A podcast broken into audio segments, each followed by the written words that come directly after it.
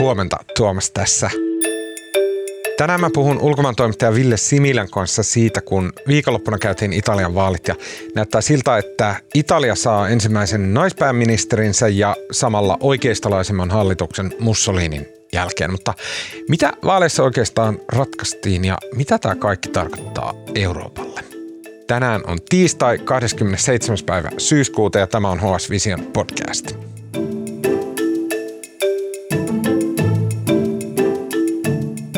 Okei, okay, Ville, sä vietit sunnuntai-illan katsellen Italian tulevan pääministerin Giorgia Melonin kannatuksen kasvua tunti tunnilta ja lopulta hänen pitämänsä voittopuhetta. Äänestikö italialaiset sunnuntaina sun mielestä voittoon siis oikeistolaisen vai jonkunnäköisen tämmöisen perinteikkään konservatiivin vai onko kyseessä äärioikeistolainen?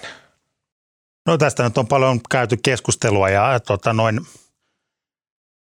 äärioikeistolaista tulkintaa sitä puoltaa se, että täällä on suorat juuret sinne tota, ihan siis Mussolinin fasisteihin asti, että tämä, tämä on tota, 40-luvulla perustettiin italialainen, italialainen sosiaalinen liike, jonka sitten niin kuin seuraajapuolueisiin tässä lukeudutaan. Ja tästä on niin kuin hyvin oikeistolaisia – teemoja tässä, että tota, joidenkin mielestä tämä, niin tämä puolueohjelma ei ole niin äärioikeistolainen, mutta tähän usein äärioikeiston tutkijat sitten viittaavat siihen, että, että tähän kuuluukin vähän niin kuin kahdenlainen puhe, että niin kuin virallisessa ohjelmassa saattaa olla vähän niin kuin tota, hillitympiä äänenpainoja, mutta sitten, sitten julkisesti sitten saat, saatetaan mm. puhua toiseen ta- tyyliin. Että tota, mä en ehkä lopullista totuutta niin osaa tässä sanoa, mutta niin kuin ihan – ei, ei nyt ole perusteettomia mielestäni nämä niin kuin luonnehdinnat äärioikeistoksikaan. Mm. Onko meillä mitään tietoa siitä, että esimerkiksi siitä tavasta, millä Meloni kampanjoi tai miten, minkälainen hänen hallituskoalitio tulee olemaan, niin onko meillä mitään tietoa, että onko sieltä niin kuin hallitusohjelman puolesta tulossa jotain niin kuin äärimmäistä, joko fasistista tai jotenkin muuten niin kuin äärioikeistolaista? No siitä on vaikea, vaikea sanoa, että tähän on kuitenkin, tästä tulee niin kuin kokoomushallitus, että tähän tässä sanotaan siis Silvio Berlusconin Forza Italia-puolue ja sitten tämä, tämä Matteo Salvinin Lega, että, että tota, ei tästä varmasti niin fasistihallitusta ole tulossa. Pystytkö yhtään avaamaan näitä? Ne ei välttämättä suurella osalla suomalaista. Ei Berlusconista niin. muistetaan bunga bungat, mutta siihen se varmaan Italian osaaminen jää. Niin, tämä Berlusconin puolue, tämä on tämmöinen niin kuin, niin kuin perinteinen niin keskusta-oikeistolainen puolue ja sitten tämä, tämä Tämmöinen niin kuin bisnesystävällinen. Tota, no just näin, joo, joo, joo. Mutta myös Euroopan myönteinen.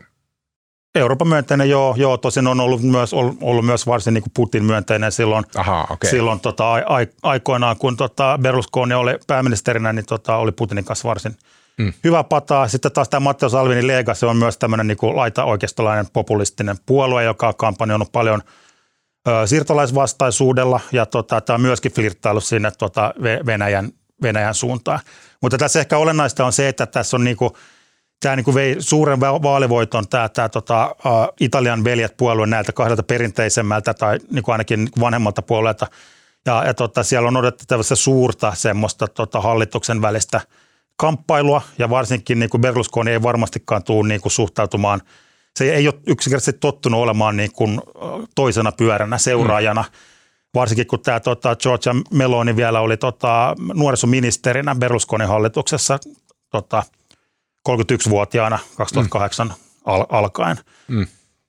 Että tota, se, se tekee tästä tosi niin kuin jännittävän heti alusta, että aivan varmasti tota Melonia kohtaan tulee niin kuin pahoja tiukkoja hyökkäyksiä. Mä haastattelin ulkopoliittisen instituutin tutkija Marko Siddeä ja hän arveli, että tämä tota, aika lyhytaikaiseksi jää tämä, tämä Melonin suosio ja se ylipäätänsä siinä pitäisi ymmärtää, että siinä ei niinkään niin kuin, ää, tota, äänestetty sen takia, mitä Meloni kannattaa, vaan sitä, että, hän, että tämä puolue oli ainoa, joka ei ollut tässä juuri hajonneessa virkamieshallituksessa. Se oli siis toisin sanoen ainoa oppositiopuolue mm, neljän se oli ajan. ainoa protestin kanava. Kyllä, kyllä. Okei, okay. sun jutussa sä kirjoitit tästä virkamieshallituksesta, äh, jonka äh, vetäjä pystyykö häntä sanoa edes pääministeriksi? Kai hän oli virkamies pääministeri. Kyllä, toki oli pääministeri. Ja hän oli siis tämä suomalaisillekin tuttu EU-byrokraatti.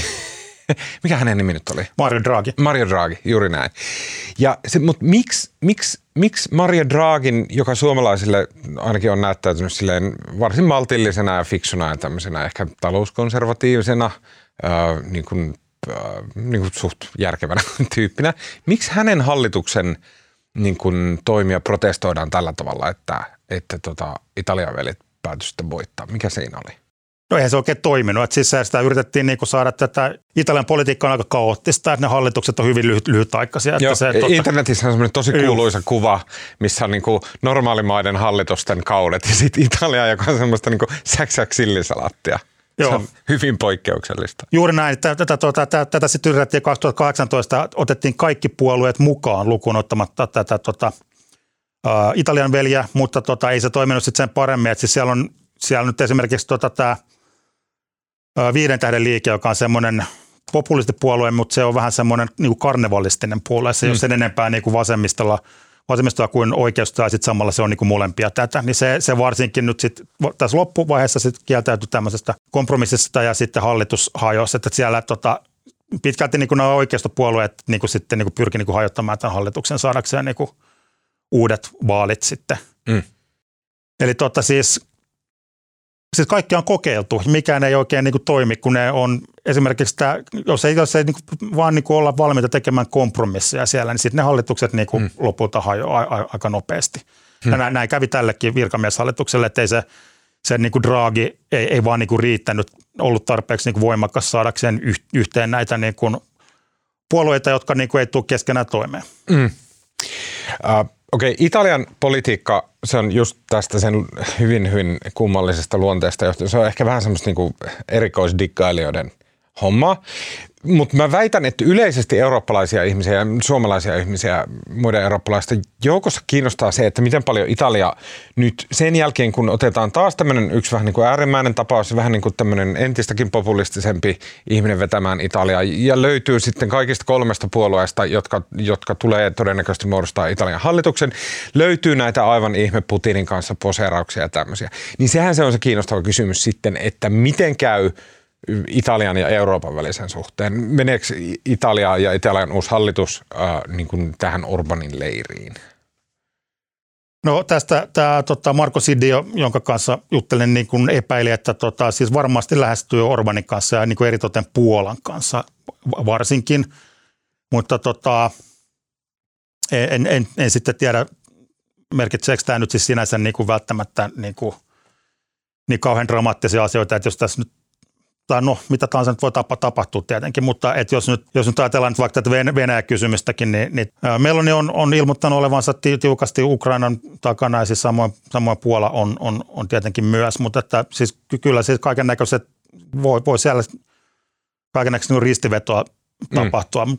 vaikea, vaikea on ennustaa. Mm. Ja Venäjä ei Italiassa ole semmoinen, koska se on niin kaukana Italiasta, se ei ole semmoinen peikko, mitä se on meille Pohjois- Pohjois- ja Keski- ja Itä-Euroopassa? No se ei ole, joo, joo kyllä, mutta tota, niin kuin nyt ilmeisesti näytti siltä, että tämä Venäjä-kysymys ei ollut näissä vaaleissa sinänsä mikään iso. Niissäkin käytiin niin kuin siitä politiikasta niin kuin useimpien maiden vaaleissa niin kuin melkein aina käydään kuitenkin kysymyksiä niin siis siitä politiikasta. Italiassa tietenkin se kysymys on se, että kun se on myöskin niin kuin ka- kaasusta riippuvainen valtio, että niin koska mm. tämä, ja tosiaan jos nämä niin kuin Berlusconi ja, ja Salvini on on olleet tämmöisiä Putinin kavereita aikaisemmin, niin, niin tota, olisiko tämä riittänyt sitten niin horjuttamaan tätä venettä, mutta nyt se nyt ei näytä siltä, kun tämä, niiden saama kann, kannatus oli niin, niin vähäinen. Että siis tosiaan mm. tämä entinen pääministeri Berlusconi ei saanut kymmentäkään prosenttia eikä saanut tämä näyttänyt saamaan, saamaan tämä Salvinikaan. Mm, joka kuitenkin aivan vähän aikaa sitten oli maan suosituin poliitikko. Mm.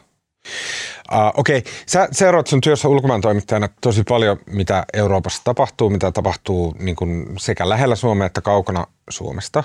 Niin miten sä arvioit, kun sä luet niitä keskusteluita, mitä käydään, niin mitä, mitä yhteistä on Italian veljen voitolla Ruotsin demokraattien vaalivoitolla kakkosijalla Ruotsissa ja sitten esimerkiksi tämmöisillä niin kuin Marie Le Pen ja, ja hänen sukulaisensa Ranskassa kuitenkin vuodesta toiseen nyt jo kohta vuosikymmenestä toiseen pysyttelee siinä aivan kärkikahinoissa. Mitä, mitä näillä kaikilla on yhteistä? Miks, miksi tämmöistä tapahtuu? No siis tämä on, tämä on niin Euroopan politiikan arkipäivää. Tällaista se nyt on. Että se on niin osa sitä järjestelmää, että siellä on – siellä on aika niin kuin radikaaleja oikeistopuolueita kaik, kaikkialle, että tavallaan, niin kuin, ja siis Italiassa on, on niin kuin ollut aina, että kaikilla näillä puolueilla on niin kuin aika pitkät historiat ja niitä on tota, eri tavalla niin kuin käsitelty. Ja tota, mä en ehkä, nämä on niin kuin tapahtunut, tai niin kuin Ruotsin vaalit ja Italian vaalit oli lähekkäin, mutta en mä, en mä osaa yhdistää nyt tällä mm. hetkellä niitä mitään, mihinkään semmoiseen niin kuin isompaan liike, liikehdintään – toisaalta tämä nyt on sitten, sit, kun vähintään 20 vuotta on ollut niin kuin lähellä päästä tämän, niin kuin ihan niin kuin ylimpään val- valtaan, että sinänsä niin kuin ei siinä mitään uutta, ei se tietenkään ole mikään pieni ilmiö. Se on mm. tavallinen osa eurooppalaista politiikkaa. Mutta onko se jotenkin, että mä, mä jotenkin muistan, mäkin rupean sen verran boomeroitumaan, että mä muistan mitä oli ennen, ja mä muistan, että ennen oli ruotsidemokraatit oli pannassa. Mä muistan jopa sen ajan, kun Marine Le Pen Ranskassa oli semmoinen niin semmoinen shokki, semmoinen, niin kuin, että ei hitto, onko tämä edes mahdollista, että tämmöinen ihminen on presidentinvaalien kakkoskierroksella. Ja no Italia on vähän vieraampi, mutta niin kuin muistan sen, että sillä oli semmoinen shokkiarvo, että niin kuin, en tiedä kuin äärioikealta, mutta selkeästi oikealta, niin kuin syvältä oikealta tullaan ja äh, niin kuin aletaan voittamaan. Mutta nyt tuntuu, että tämä shokkiarvo tästä ainakin on poistunut. Se on sen verran arkipäiväistynyt se niin kuin äärimmäisen oikeiston läsnäolo Euroopassa. No näin on. On, on se se on niinku arkistunut, mutta toisaalta siis kyllä sieltä tullaan oikealta, mutta kyllä sinne myös niinku palataan takaisin. Esimerkiksi niinku Saksassa nyt sitten AFD oli hetken aikaa niinku, niinku tota, tosi iso voima, mutta nyt, nyt sitten tota meni, meni vähän niinku taemmas. Että mun mielestä niinku nousuja ja, ja laskuja, että tota, sellaista se on. Ville Similä, kiitos oikein paljon. Kiitoksia. HS Visio on talouteen, politiikkaan ja teknologiaan keskittyvä sivusto, jonka jutut ilmestyy osana Helsingin Sanomien tilausta. Ne löytyy Hesarin sovelluksesta ja osoitteesta hs.fi. Jos sulla ei ole vielä HSn tilausta, niin sä voit kokeilla sitä kaksi viikkoa ilmaiseksi osoitteesta hs.fi kautta parempaa kuunneltavaa. Äänestäjäkuvasta sekä leikkauksesta vastaa tänään Oona Mattila ja mun nimihän on Tuomas Peltomäki. Tämä oli House Vision aamupodcast ja nähdään huomenna. thank you